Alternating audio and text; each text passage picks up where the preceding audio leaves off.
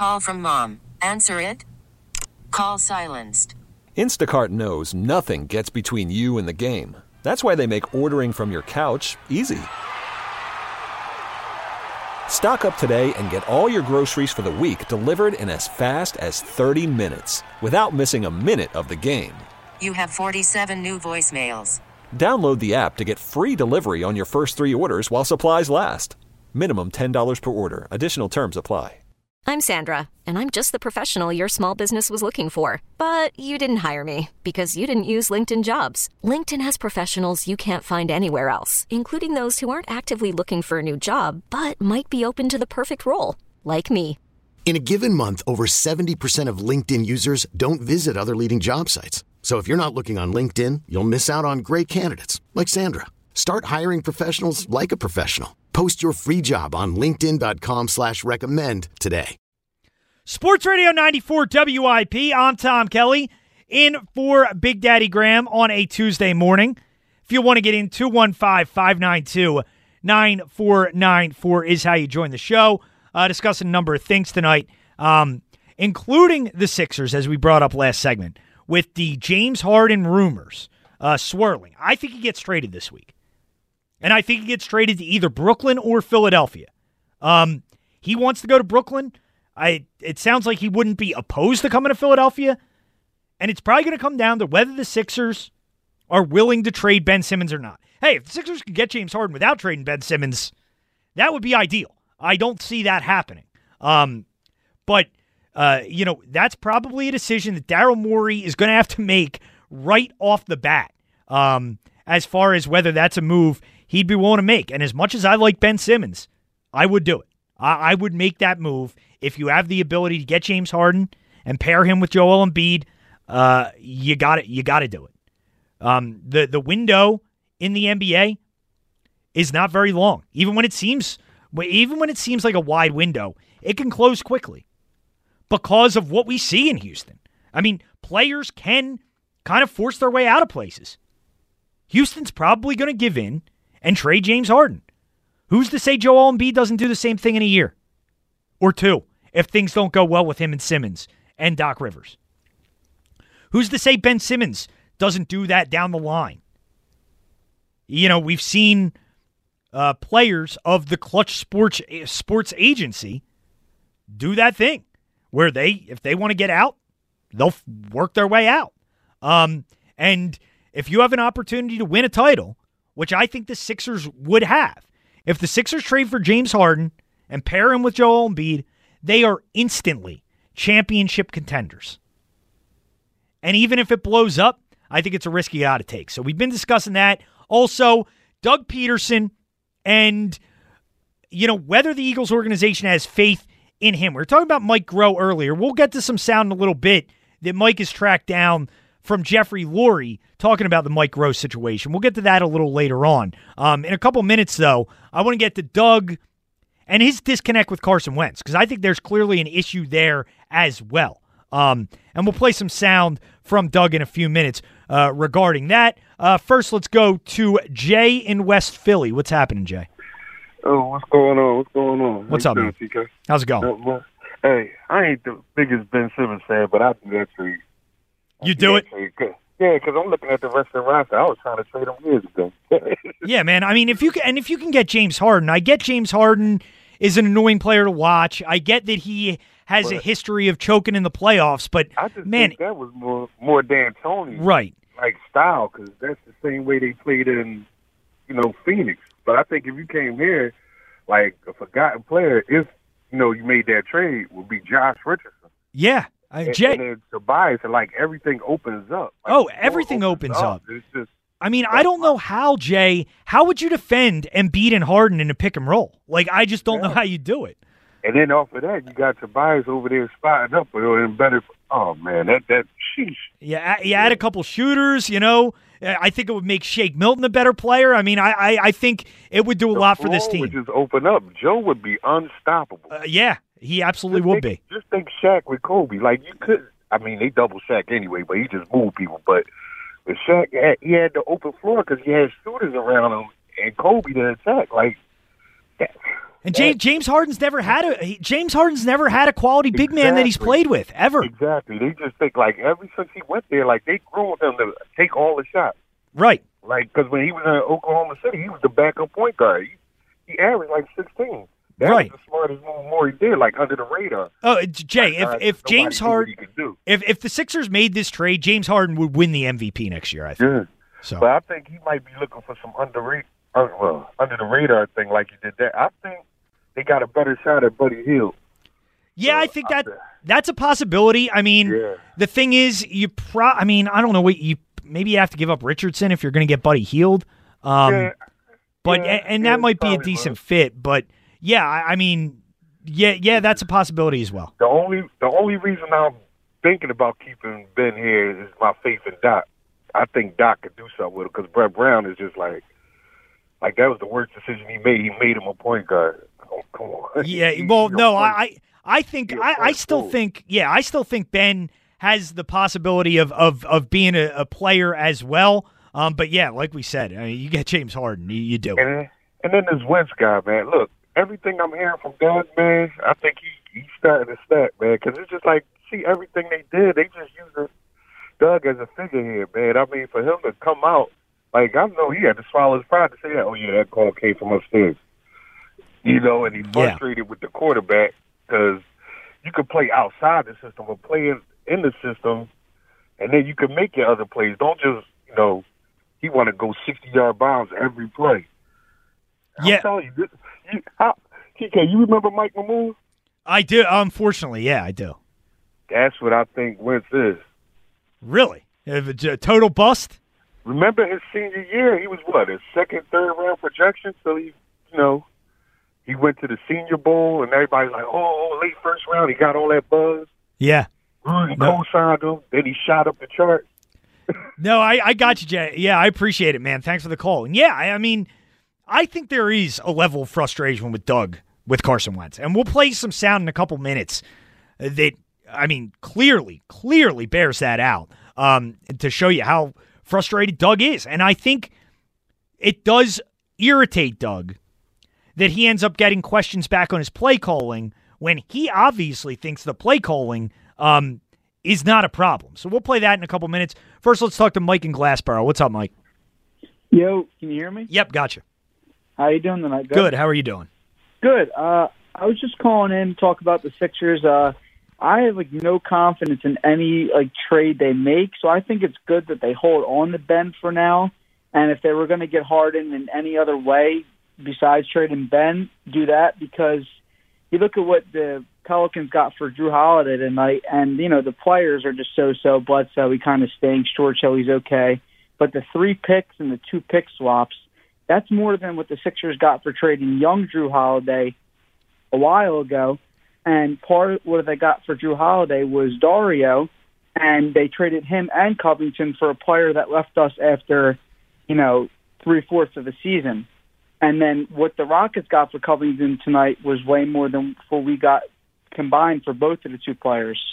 So I think whatever deal they make will be a bad deal in two to three years. So I think they should just pump the brakes on trading, you know, good young players and just see how it pans out. Yeah, well, the thing is, Mike, the, the only thing that makes me question that is it is a completely different front office now. You know, Daryl Morey wasn't here for any of that. I have more confidence in him making these moves than I did the Sixers front office uh, uh, in the past. Yeah, I mean, I, I don't think he's an idiot. I think whatever he does will be something he he analytically, you know, he's he's he's good with all that stats and deep analytic stuff. So I don't think he'll make a terrible move, but I don't think trading Ben right now is the answer. I think we should hold on to him. Yeah, no, I, I hear you, Mike, and I appreciate the call. I think that's the way a lot of people feel. And, and again, I mean, I'll continue to say, and if you listen to me, you know this. I am a huge fan of Ben Simmons. I, I you know, uh, as, everybody, a lot of people rip him. I still think Ben Simmons is has the potential to be an elite, elite, all NBA, MVP caliber type player with the right kind of with the right kind of of of progression. Uh, but you know, you get a chance to get James Harden. Like this is this is a top 3 guy. And what did we say a couple years ago with the whole Kawhi thing? After the Sixers didn't make the trade for Kawhi Leonard, you know, people were saying maybe they should have. Now, that situation was different because he only had one year left on his deal. James Harden has two years left. Um, they brought it up that he has a third year player option. I would probably make that part of the deal is James Harden's got to pick up his third year player option. If you have to throw in a first round pick for Harden to do that, um, I I do that.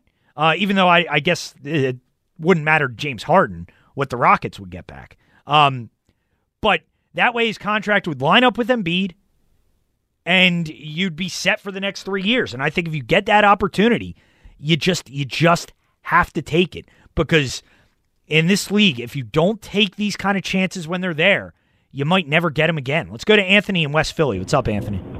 Hey, hey, what's going on, Tom? How's it you going, got a man? good show going on this morning. Thanks, appreciate it. You know, I like to be a spectator on the sidelines and just listen in, but today you, you brought up two good topics I like to talk about. One, you know, being the Sixers and the other being the Eagles. Sure. Um, with the James Harden coming to Philadelphia aspect, right? Let's say we do ship out Ben Simmons. He can't play with Embiid because Embiid got to be, you know, the big dog here. He's not going to play uh, uh, Robin to James Harden being a Batman. Yeah, Anthony, I don't think that's true. I, and I think the reason why is you look around the NBA, I think Joel Embiid understands what most guys in this league do. You need multiple stars. Like you need two guys. Like LeBron wanted Anthony Davis coming in. LeBron da- LeBron James didn't have a problem deferring to Anthony Davis. You know, and, and most of these teams look at any team that wins a title. You need at least two stars. I agree with you, but but Embiid's immaturity has shown that he's not mature enough to accept that type of responsibility. Yeah, I think Embiid be okay with it, Anthony. I think if anything, I think if anything, Harden would make Embiid a better player. Like Harden would Harden would open up the floor for him. Harden would allow him to, you know, get easy baskets off pick and roll. So I, I actually think Embiid would support it. But Okay. yeah. I mean, I hope you're right. I can't see it. I mean, I hope you're right. But as far as the Eagles, I mean, this falls right back with Jeff Lurie because his whole front office, from Howie Roseman all the way down to Doug Pederson and his staff and to the quarterback, they got to blow this thing up because this thing is like it's not going anywhere, and it's it's never going to go anywhere under this construction. Yeah, no, no, I, I hear you, Anthony, and I appreciate the call. I, I don't know. I mean, blowing it up. uh, uh, What do you? What constitutes blowing it up? You know, is that get rid of everybody? Is that fire the GM? Is that fire the coach? Is that get rid of the quarterback? Like, what aspect of blowing it up? You know, do you look at? Like, I think if you change one of those things, that's probably where you go first. And I think the thing they probably would do first is fire the head coach. That's probably the move. If the Eagles are going to make a significant move, it probably starts with Doug Pederson. And, you know, you look at Doug and the job he's done this year with play calling and exactly what is going on in the field. I think it's really difficult to assess a level of blame with Doug and what's going on on the field. Now, obviously, you're the head coach. You're an offensive head coach. You run the offense. You're going to be, uh, you know, held responsible when the offense is failing um, to score, when the offense is failing to move the ball consistently, when you're failing to score points at, at a high clip. Now, you know, I look at this situation with the Eagles offense right now, and, you know, we talked about Doug and the disconnect between him and the front office, that the front office would not allow him to bring back Mike Groh. Therefore, you don't trust the head coach. And if you don't trust the head coach, he shouldn't be your head coach. Um, but I also think there is a big time disconnect right now between Doug and Carson Wentz. And every week that goes by, I think you can tell that Doug is getting more and more frustrated. And, you know, I think Doug believes this is just me reading into it, but I I think Doug believes that Carson Wentz's play is making his play calling look a whole lot worse than it actually is. And some of that was indicated on Monday. Here was Doug during his Zoom media conference on Monday afternoon when asked about uh, the play calling and whether um, he thinks his play calling has been good enough.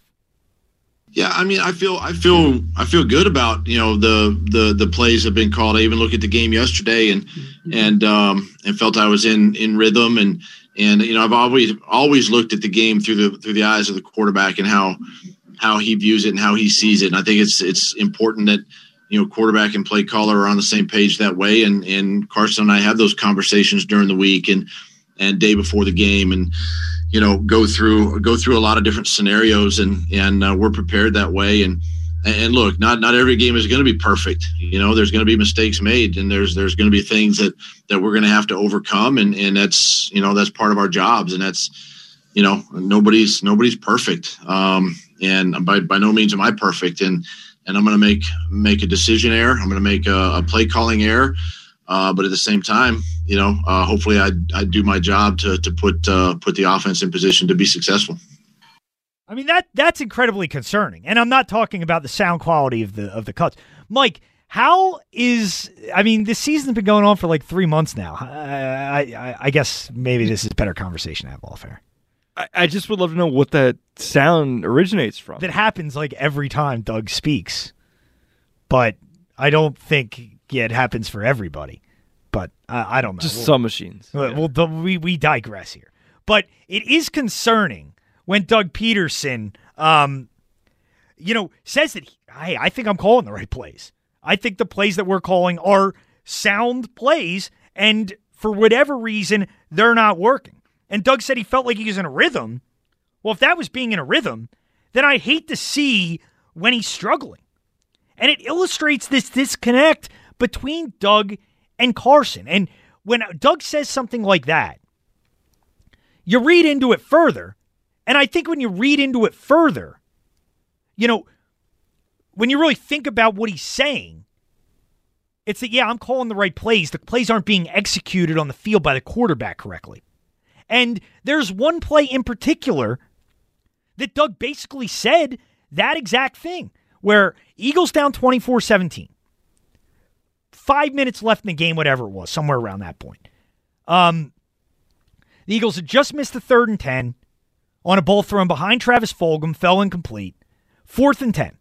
Eagles need to realistically get a first down here and the game's over because you knew the defense wasn't holding them. And, you know, that was when the Giants hit the play over Darius Slay and, and the game was pretty much over at that point. But fourth and 10.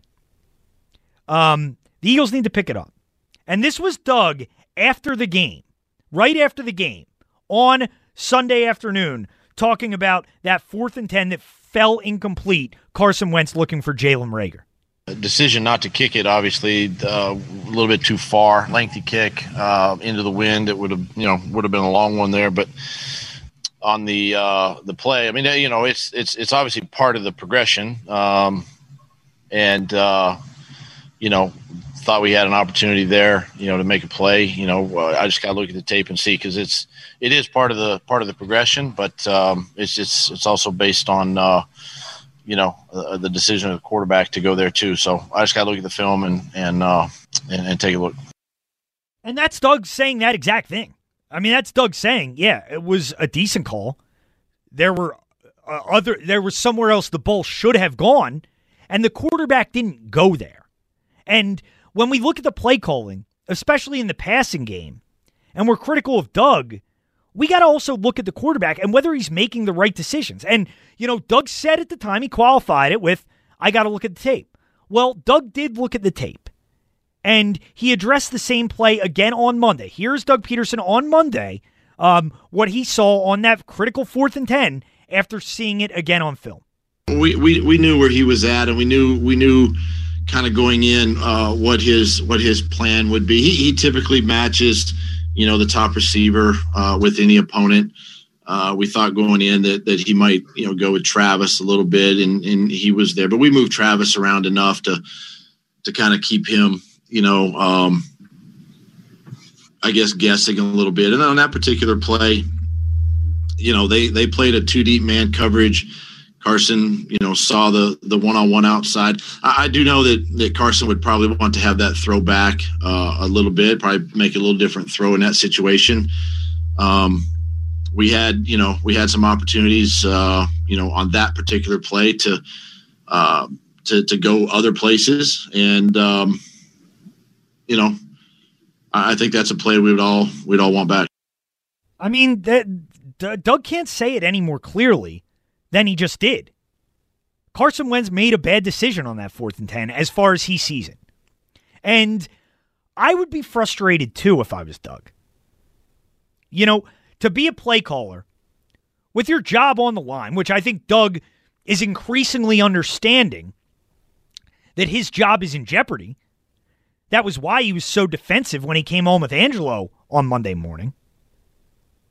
And to see plays continually not work and continually derailed because your quarterback isn't executing has got to be very frustrating for him.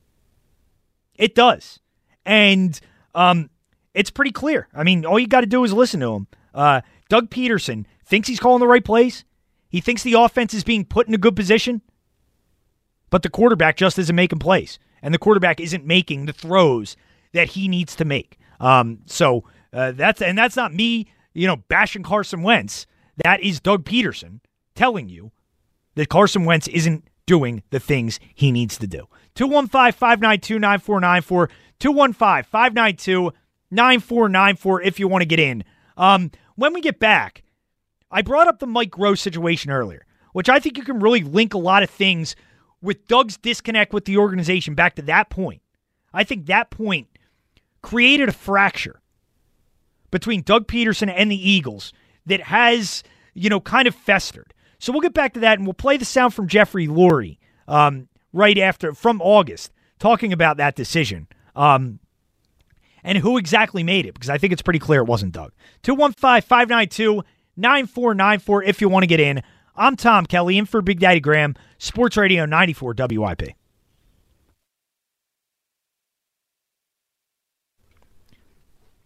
Sports Radio 94 WIP. I'm Tom Kelly, filling in for Big Daddy Graham with you for another couple segments here. If you want to get in, 215 592 9494 is how you join the show. Um, still have a couple things I want to get to before the end of the show. Um, Mike brought this bef- to my attention before came on the air. Uh, that you know, if you watch College Game Day, ESPN College Game Day, um, they did, you know, they they broadcast from the site of the big game each week. Obviously, this is a weird year. The Masters uh, is going on during college football. They did game day from the Masters, which is a cool idea, but apparently the Masters game day picker was just horrendously bad. He was afraid to give a take. Uh, so we'll play that for you in the next segment. Um, uh, what, what you thought this game day picker was terrible, right, Mike? I was like laughing my ass off watching this live. Really, I, I could not get enough. I, I thought your was, ass was falling off. Yeah, no. Wow. I, to uh, I remember that was social media gripe of yours. So that was mix that in just for you. Yeah. Um. But yeah, no. I it was. I thought it was the greatest thing I saw all weekend. I, I could. I, I enjoyed every second of it. So we'll play that for you next segment. Also, next segment, I got to get to a feisty back and forth from Doug's Monday Zoom call with our own Reuben Frank. It was a it got it got a little contentious. Uh, so we'll get to that next segment here in regards to Jalen Hurts and his usage, and I'll give you my take on that as well because that's an area where Doug really has struggled is finding a role for Jalen Hurts, and it's been just um, Doug's done a terrible job in that regard. Uh, so we'll get to that, but um, I did want to get back to the Doug stuff with Mike Groh, where you know a lot of the issues with the organization, I think, can be linked back to that, where they've just shown that they don't trust Doug to make big decisions.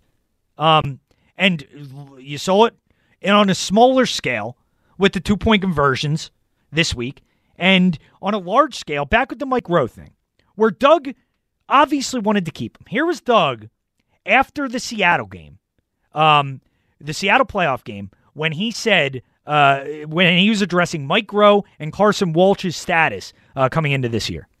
These two gentlemen uh, did an outstanding job for me, uh, for the team, and uh, really put us in a position to, uh, you know, be in the postseason here at the end of the year. take one Will from they, will Martin. they be back though? You didn't answer if they'll be back. Yes, both those guys will be back. That's about as definitive as it gets uh, with the throat clear at the end. Uh, very definitive. Carson or, or Doug expected Mike Groh to return. Uh, that changed just a few days later. Here was Doug. Um, well, uh, speaking about a month later, even though Groh was fired a couple days later, uh, talking about why Mike Groh was let go. You know, there's times where, course of the season, course of the year, things just don't work out. You know, I'm constantly evaluating everybody, and, and my coaches know this coming into this into this business and into this uh, our organization. And I have to make tough decisions. We have to do it with the players. We have to do it with coaching staff. And, and so I was, you know, just made that made that move. Now, Doug can spin that as it was his decision. It's pretty clear, I think, to everybody that it wasn't. I- I- that came from somewhere else. It's just a question of where. And um, Mike, you tracked down some sound uh, from what you said. This was from August. Yeah, uh, last weekend of, of August, Jeffrey Lurie held his um, kind of State of the Eagles okay uh, press conference. I think he usually does it in like March. Right, COVID, this year. Yeah. yeah. The answer for everything gets thrown off COVID. Well, 2020 is just one of those years. It is. It is. Uh, so, and this is Jeffrey uh, refer uh, talking about Mike Groh, correct? Yeah, it's basically um, why the team went in the direction they did. It- Jeff McLane asked the question about why they did it. It, was- it was almost like he kind of knew to ask the question. Uh huh. Um, and then Jeffrey Lurie, I mean, we'll hear in the cut. He just takes it as if like it was. It the whole time he kind of indicates it was his decision. Um, Okay. Yeah. Um, the last couple of years, uh, we were all, as a group, not satisfied with our offensive production. And um, uh, it didn't stop us from making the playoffs. It didn't stop us from making a, a postseason run. Um, but we always have the belief as an organization, it's part of our DNA, that you want to be a top five offense uh, to have your best chance of, of winning the Super Bowl. And so um, I, these are these are questions and discussions that happen year round. Uh, it wasn't about any particular people. It was these are our goals. What can we do uh, to achieve? Uh, and were we stagnant in any possible way? Let's be as self-critical as possible and try to get to the bottom of, um, you know, is in every way we can uh, because that's that's what we've always done. Now, I'm fine with doing a self assessment. That's what an owner and an organization should do. But you have a head coach for a reason. And you figure if you have a head coach, you trust the head coach. I don't support not allowing a coach to pick his staff. I don't. And if Doug thought bringing back Mike Groh was the right decision, then he should have brought, brought back Mike Groh. Now, if you don't trust Doug, that's a whole different story. Then Doug shouldn't be your head coach.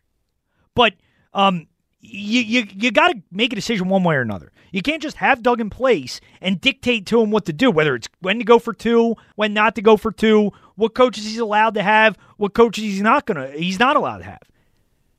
And if the Eagles don't trust Doug Pederson, which I think it's kind of clear that they don't, you know, they should move on. I'm personally not to that point. I still do have some faith that Doug um, can get this thing together because I think more of the offensive problems are linked to the quarterback than they are the head coach.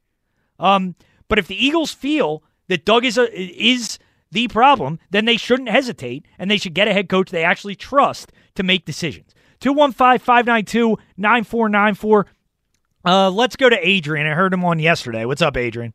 Um, Tom Kelly. What's going on? You pumped about those three and seven Giants, Adrian? No, no, not really. I'm just pumped because you told me that we was horrible. So if we horrible, I mean they are. Your butts, right? What are The y'all? Eagles are horrible too. They're both horrible. Hey, look, man. I don't know, man. You know, see, I've been around a long time. I, I was around when we won the Super Bowl nine and seven. You know what I mean? We went in as a, as a wild card and, and ran the whole table. I yeah, let's hope you were around that. Let's hope you were around then, Adrian. That was like 13 years ago. Yeah, well, I mean, you're a young guy, man. You're a young buck, man. Yeah, how old, young do you think age. I am? I guarantee you, I'm twice your age. I can get. I can. I can guarantee that. Oh, I doubt that, Adrian. I'm Oh, 33. oh. I'm 33. There's you're not in your. Oh no, I ain't twice your age. You 30. Yeah. No, I know you. I thought you was younger than that. Nah, no, I'm an Well, old. you guy. still a young, but I still got you about twenty. Okay. But anyway, so um, you know, I just think that we're gonna win the division. I just think we're gonna win the division. I think our schedule favor us in winning. I think the teams that we got left on our schedule are beatable teams. Uh, and I just think y'all, y'all, y'all schedule just is a little, little tougher. I think, you know, you used to, oh man, you used to kill me with Eli. Tell me what Eli. I mean, Eli's overrated, Adrian. I'm not going to take back my statements. If, on if, hey, listen, if Eli's overrated, how about that thirty-two million dollar quarterback you got down there with no playoff wins? Oh, you I don't. He overrated? No, I don't think he's any good, personally. So, So, uh, I mean, I will say, Danny Danny Dimes played pretty well. Are you excited about him? You- You're bought in on him yet? Well, I I look at it this way. I I think he actually he's learning. He's starting to throw the ball away, starting to pick up his check downs. You know what I mean?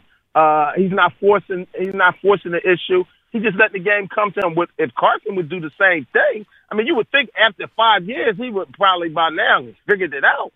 But I just don't think he was good from the start. Um, not a number one draft pick, not a franchise quarterback. I mean, you starting to see that. You, oh man, you used to love Carson Wentz. You loved him. You loved it. You woke up talking Carson. You went to sleep talking Carson. He's had a bad- you hate him.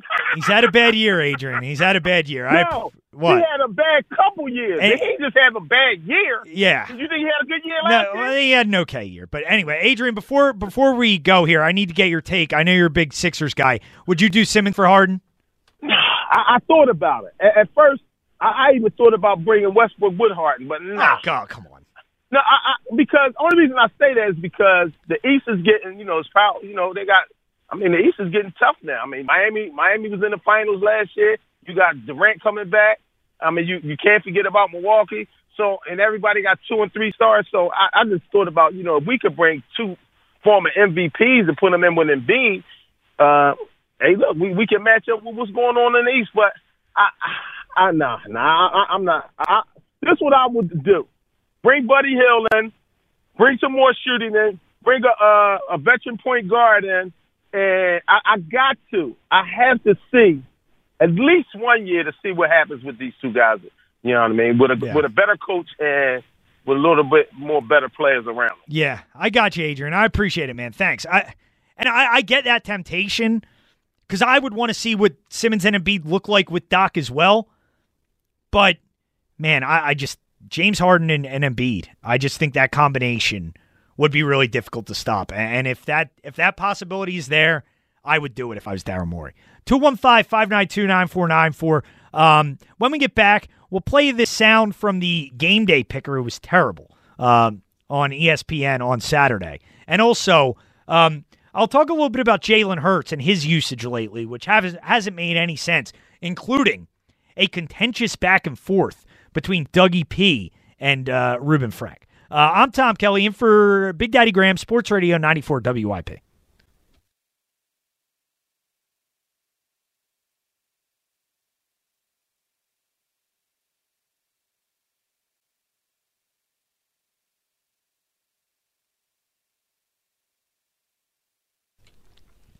Sports Radio 94 WIP. I'm Tom Kelly with you for another couple segments here. If you want to get in, time to get a couple calls in 215 592 9494.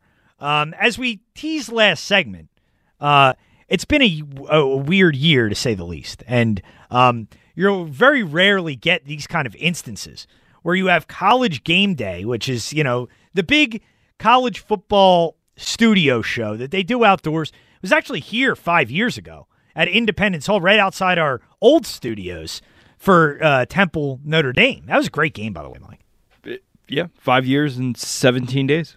Uh, Basically, Notre Dame versus the current Carolina Panthers. it's insane how many Temple guys Rhule has. Robbie. Anderson, yeah. Robbie Anderson. PJ Walker's the starting quarterback now, right? Is Teddy Two Gloves going to be out? Oh, for a yeah, Two bit? Gloves is banged up. Yeah, right. we might get a little PJ Walker action this week. um, and there's a bunch of other guys as well down there. But um, uh, you know, College Game Day usually does the uh, their broadcast on the biggest college game of the week. I'm guessing they were scheduled to be at Alabama LSU, but COVID, so that game got canceled. As did pretty much every other college game of consequence, except the Big Ten and Penn State, who got beat again. Um, Oh, and four. they are terrible. It's so great. It makes me so happy. Uh, James Franklin is is a dope as Howard. Howard Howard despises James Franklin. You, You know always rip him. You know what's not fun about it though is like they hate him too. Yeah, t- Penn State people hate James So, Franklin, yeah. and somehow he stays there. Um, but they had a cool idea in lieu of not many good college football games. They did game day from Augusta and did it from the Masters. Now, they uh, part of the game day tradition is they have a celebrity picker, an alumnus of the university. Is that the proper term? Alumnus. Well, or just somebody who just claims them, like like Bryce Harper did the Buckeyes. Uh, why? He He's just- from Vegas, right? And he he didn't go to. Well, he went to like. He went to like a weird college situation, but yeah, he did not go to Ohio State. Who was the guest picker for Notre Dame Temple? Do you remember? Yeah, I do. Who was it? You don't remember? No. It wasn't a person. Oh, it was the fanatic. Yeah. Oh, that's so stupid. Um, that's right. I forgot about that.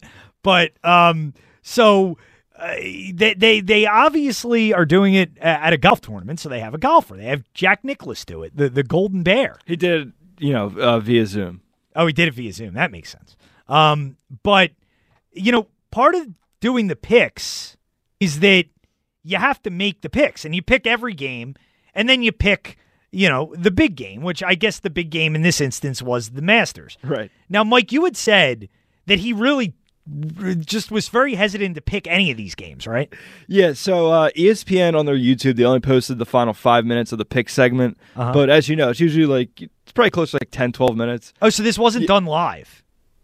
Uh, no, it was live. Okay, all right. Um, you just pulled it from. Yeah, I'm just saying. I only had like I'm telling like there was even more than like what we're gonna hear here. I just I put three together. Okay. Um, he was it was great. I could not get enough of it. All right. So here's Jack Nicklaus, who's brought on to pick games and pick the end of the Masters, which is the main reason he's on, and being hesitant to do so.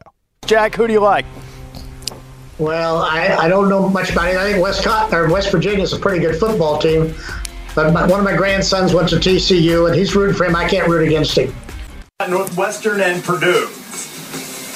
Well, that's pretty much a toss-up. I really don't know very much about either team at this point. And Jack, who? Oh, Jack. Yeah, let's see who Jack thinks. Jack, you've won it six times. You know what it takes. Who's Yeah. going to win the Masters Sunday? Well, I think I think it's too early to call, guys.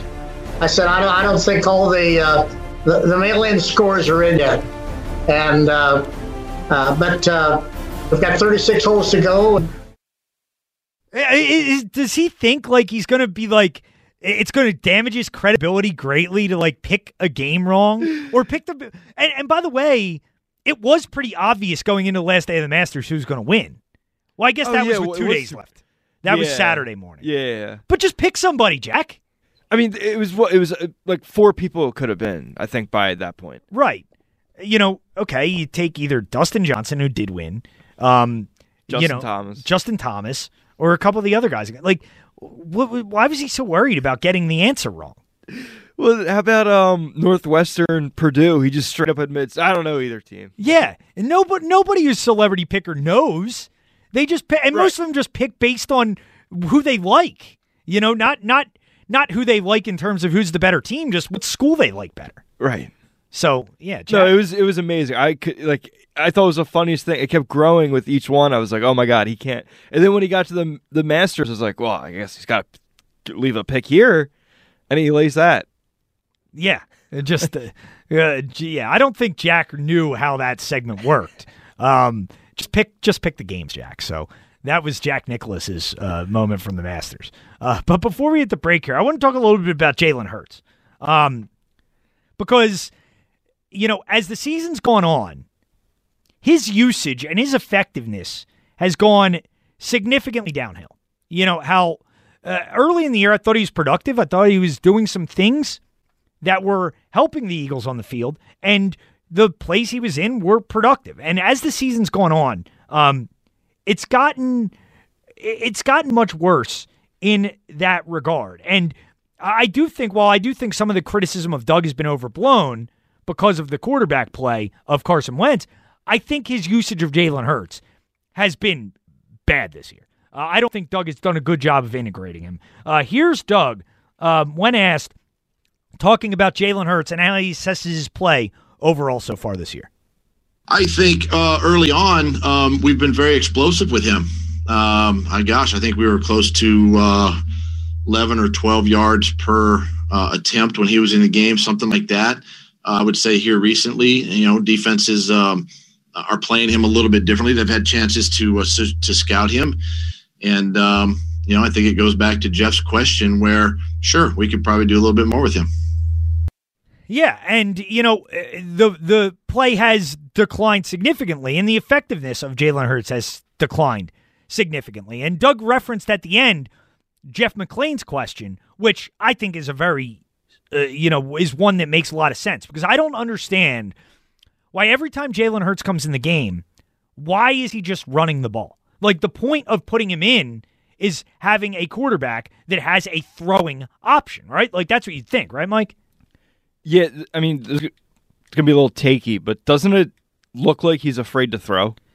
I don't know. I don't know. I feel like maybe he's not being, you know, it doesn't look to me like the plays are designed for him to throw. I, I think that that guy wants nothing to do with throwing. Like he is afraid to throw the ball. well, that would be a problem if that's the, the you know the backup quarterback. Um, I, I just I I don't know for some reason I got like a Fultz vibe. Right. Well, hopefully, oh, geez, please don't do that.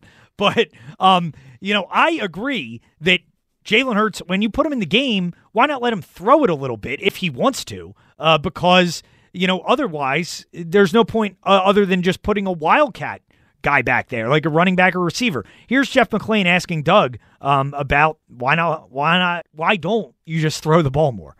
Uh, sure, yeah, yeah, it's a good so idea. Why, so why haven't you done that? No, it's a great idea. Something we'll look into. Now, Doug sounded a little, you know, he great idea. I love when Doug, uh, you know, does that when he takes exception to the questions that were asked. But if you thought that was snippy, um, listen to this Q and A, this little back and forth with our very own Reuben Frank. Uh, got a little contentious uh, when Rube asked one more question about Jalen Hurts. Hey, Doug, uh, what is your overall assessment of Jalen Hurts and, and what he's given you? Um, seems to be a ball security issue. Is that a concern with you? And, um, you know, how do you see his role evolving here? Ball security, what do you mean? Well, there's been a couple fumbles just uh, when he's been were on the they field. were they uh, his fumbles or were they low snaps?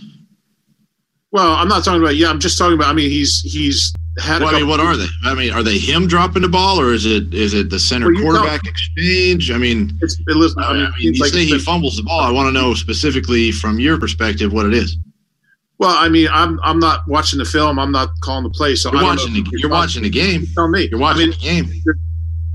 So obviously you're not watching the. There's been three balls that have been on the ground that he's had in his hand. So, I mean, if if there's not an issue there, you know, tell me that. The issue the issue is we have to do better with the with the center snap, right? I mean the the, the ones you're well, I think the ones that you're alluding to, um, and and you know uh, I've talked to I've talked to Kelce about this before, and, and he's had a little history, and, and he knows it. And he listen, he's a pro, and he's going to get it fixed. But we got to get that center quarterback exchange um, dialed in, and and a couple of those were low, and and um, you know those are those are hard to uh, to handle. So I wouldn't put them all on Jalen. No. long back and forth about who's responsible for for fumbles there, whether it's Kelce or, or Jalen Hurts. But you know, interesting back and forth there. Uh, Doug was not very pleased on Monday, as you'd expect. Uh, 215 592 9494 if you want to get in. 215 592 9494. When we get back, uh, we really haven't talked much about Carson Wentz at all tonight. Um, but uh, I want to play you some sound of Brian Baldinger, who does these Baldy breakdowns on Twitter.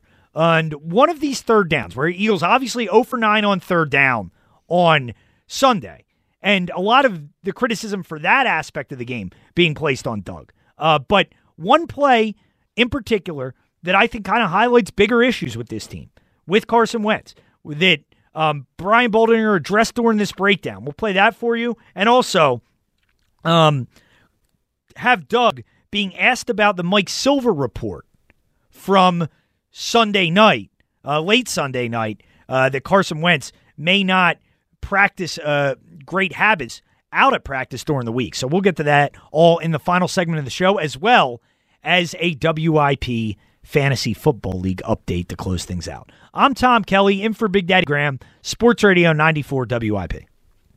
Sports Radio 94 WIP. I'm Tom Kelly with you for one more segment here. I'll be back on Wednesday night into Thursday morning, um, discussing. Uh, I'm sure the NBA draft, which I mean, I don't. I'm not familiar with a lot of these prospects. I'm not going to lie to you. Um, hopefully, there's trade news to to get caught up on that night, though. Even though all the trades already happening. Um, if you're just joining us, talked about it earlier. Chris Paul to the to the Suns, Jrue Holiday to the uh, Milwaukee Bucks.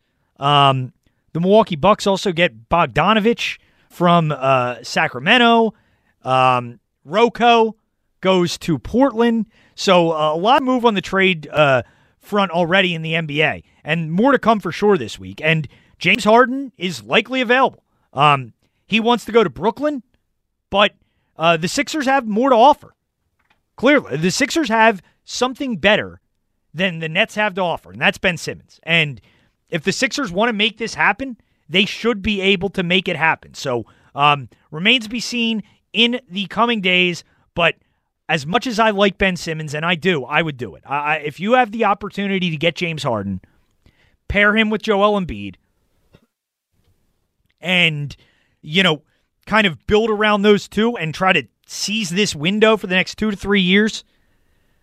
I, think you have to take that opportunity um, because I think Harden and Embiid complement each other. Uh, very, very well, would complement each other um, very, very well. So we've been discussing that. Also, um, Doug Pederson, a lot of the night here, as I think Doug's job is in serious jeopardy over the next seven weeks. And uh, a lot of it is, is due to the fact that I just don't think the organization has much confidence in him.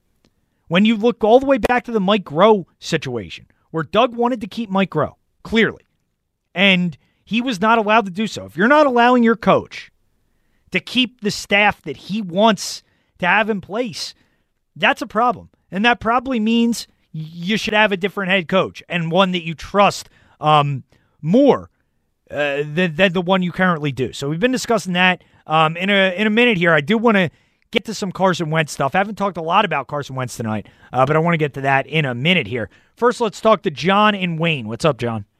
Hey, how you doing? Uh, I just talked to Mike about this. I didn't did, did, did you think there was a pro? Did you think there was something wrong with Doug's response to uh, Rube's question?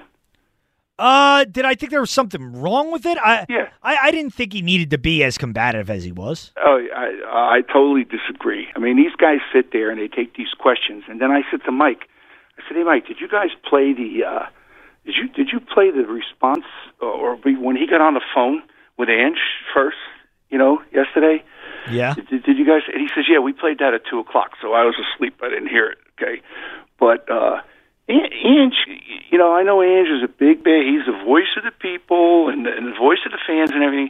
That was the cheapest shot I have ever heard on this station. And I they, they, they, were updating their poll results, John. I mean, it's oh, it's, you, oh, it's, right, it's not right. Hey, hey, it's not that big of a deal. Oh, like, let's me? be honest. Right before, you know what? Not a bit. You listen to it again, okay?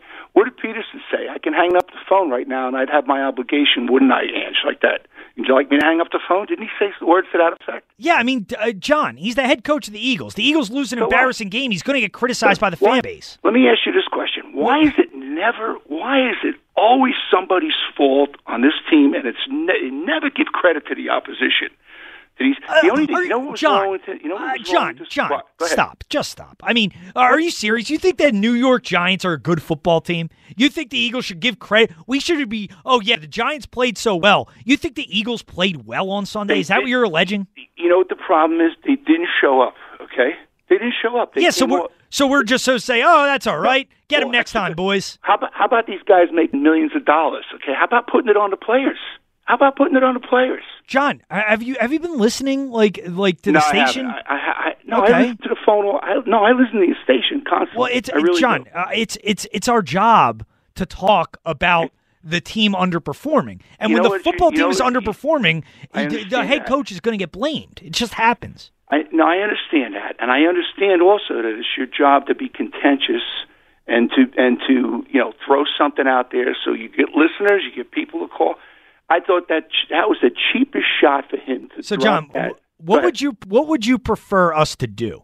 Like, I'm I'm honestly curious. What how what would your your assessment be of that game? How would you, know, handle it? You wanted to talk about uh, what's his name? You, you said right before I got on. You said that you wanted to talk about Carson. Yeah. Okay? I, listen to Carson's uh, interview after the game. I say four or five times he said you got to give those guys credit. They had a good defensive scheme and they, you know, they played hard. But, but, but read between the lines, we didn't show up. Yeah, and I, I hate that response. I hate that Why did you hate that response? because I'd like to see Carson say, "We got to make more plays. I got to do more. I got to be better," instead of just lauding the opponent. He says every that every week. He's got to be better. He ends that. He ends this conversation. I, I'd like to hear a little emotion. I actually like the fact that Doug shows emotion. That actually shows me that he cares. Well, he was. He said, "I'm pissed off, and I'm pissed off, Yeah. Angelo, because he he basically you read between the lines. No, I- his players didn't show up, but everybody wants. You want to put it on somebody, put it on somebody. How about the Giants? It's a game of emotion, and the Giants came in here. They knew they should have won the last game. That guy dropped a pass that would have uh-huh. won the game for them. Would have kept the ball, and they would have had the win. Yeah, I, I got you, John. I appreciate the call. Whose job is it to have the team emotionally ready to play? Right? You say the team didn't have emotion. Isn't that the head coach's job? To have the team ready to play? Like, it, it, Mike, would you would you a- agree with that? That that is the head coach's job to have the team emotionally ready to play? Eh, eh, Do you To a certain it, extent. Do you think it's irresponsible that we've been critical of of the Eagles tonight, or do you think we should just laud Joe Judge and Danny Dimes and talk about how great the Giants were? You know what? I, I, I is that what you you prefer? are you owe a lot of people uh, a Joe Judge apology. Are, are you kidding me? He's a good An coach. he's three and seven. He's a good coach. They're getting better by the week. They're like he's coaching them. I am not apologizing to Joe Judge. all right. I mean, You're wrong about him. Wrong about Jon Gruden. Okay, now what? Are you going to defend Gettleman too? Do I uh, do I have to apologize to Gettleman as well? I don't know enough about that, but when I like I backtrack him real quick. on, on Gettleman, Yeah. I, I don't know enough about Gettleman to say if he's good or not. I, I just don't know. I don't. So- but, but, but Joe Judge, I can like that team is a well coached team. He's, he's running a tight ship and they're getting better. Running the tight ship. He is. That is something Joe Judge would say too. Uh, you, you, so you like like his when, when he did a few weeks ago. You like that approach when he said uh, when he made the Giants practice in the pouring rain, even though they're playing in optimal conditions that week. Yeah. because um, Joe Judge said you got to take advantage of facing adversity when you can. Who is so that that you thought that was like good coaching? Uh, If the Patriots and the Ravens played on a neutral field Sunday night, do you think that result would have been the same? If they played on a neutral field, Like the, the Patriots not. clearly were more coached and prepared to play in a in that storm. Yeah, but it's the not- Ravens were. It's not that Belichick has them out practicing in monsoon. He does though. That's I- what he does. Some of the things he does. I, I just uh, give me a break. You're, you're, you're just trying to troll me now with the Joe Judge. Uh, so should that be Thursday morning show? Just uh, should I make a list of people that, or actually, it'd be better if you make the list. How about you make a list for Thursday morning of all the people I need to apologize to, okay. and I'll issue apologies, whether they're sincere or not, to all these people. I'll try and if I can think of like w- maybe one a segment. Yeah, yeah. Go ahead. Go ahead and do that. All right. A- and we'll do that. Um, do you want to do the uh, the fantasy update here? Yeah, maybe you can start your apologies here. Okay. Um, yeah, because you lost again. You're now one and nine. Still, you know, in the thick of uh, the Trevor Lawrence hunt. So you have that going for you. Except there's not. Now, can we change the rules so I can get first overall pick next year? Wait, what if you? Because I want to go back to twelve teams. What if the thirteen and fourteen seeds get knocked out? Get relegated? Yeah, get relegated. So I get kicked out of the league? Yeah. Uh, would I ever have an opportunity? I mean, You can I'm reapply. I'm in a bunch of leagues anyway, so I, I, I was out of this league for a while. You were. That's what's so weird about. Then I get back in, and then he, we make it 14 teams. It's like, okay, But it was fine. Last year you were in it, and it was twelve. yeah. Um, yeah, so you lost to Joe DeCamera by three points, uh, despite Kyler Murray's best effort. This is Kyler Murray's great. That's the other thing that's amazing about your team is you have Kyler Murray. I know, I know. and in, in another league, like I'm eight and two only because of Kyler Murray. Um, yeah, so I, I uh, staved off kind of elimination, not, not mathematically, but for all intents and purposes. Um, I was only up by one point going into this Monday night game against Seltzer, uh, championship rematch, by the way, and he had Jimmy Graham. Nick Foles on the first drive threw to him twice. Both of them were hospital balls. Um, and then ever since uh, after the rest of the game, Jimmy Graham is never to be heard from again. So because of Jimmy Graham's goose egg, I won by one point over James Seltzer. Nick Foles is. I mean, he gets injured at the end of the game. According to Doug, Doug Gottlieb, who apparently has a source, he's okay. Um, but Nick Foles has been terrible this year. Yeah, I mean he's not good, Right. Which I we know. He, hi- him, him and Wentz both stink. How about that? They're both not good. Well, he he actually stinks. Yeah, I mean, I think they both might actually stink. Yeah. Um, but we'll get to uh, more Carson Wentz talk later in the week. Um, Got to wrap it up tonight. Thanks to Mike for producing, and also I'm excited to, to issue these apologies. My homework assignment. Yeah, Yeah. please, please don't forget. Um, and, and we'll we'll maybe we can do one a segment where I'll I'll issue an apology to somebody. Uh, so we'll do that on Thursday. Um, thanks for listening. Next up, we'll talk to Al for the Overlap Show.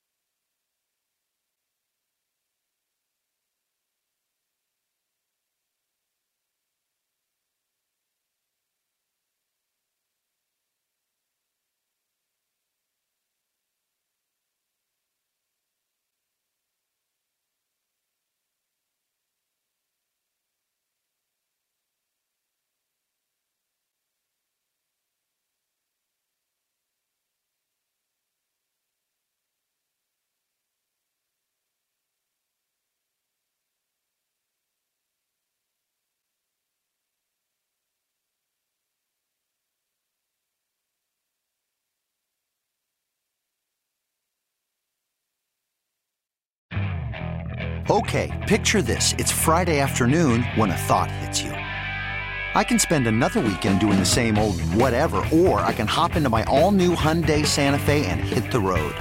With available HTRAC, all wheel drive, and three row seating, my whole family can head deep into the wild. Conquer the weekend in the all new Hyundai Santa Fe. Visit HyundaiUSA.com or call 562-314-4603 for more details. Hyundai, there's joy in every journey. This episode is brought to you by Progressive Insurance. Whether you love true crime or comedy, celebrity interviews or news, you call the shots on what's in your podcast queue. And guess what? Now you can call them on your auto insurance too with the Name Your Price tool from Progressive.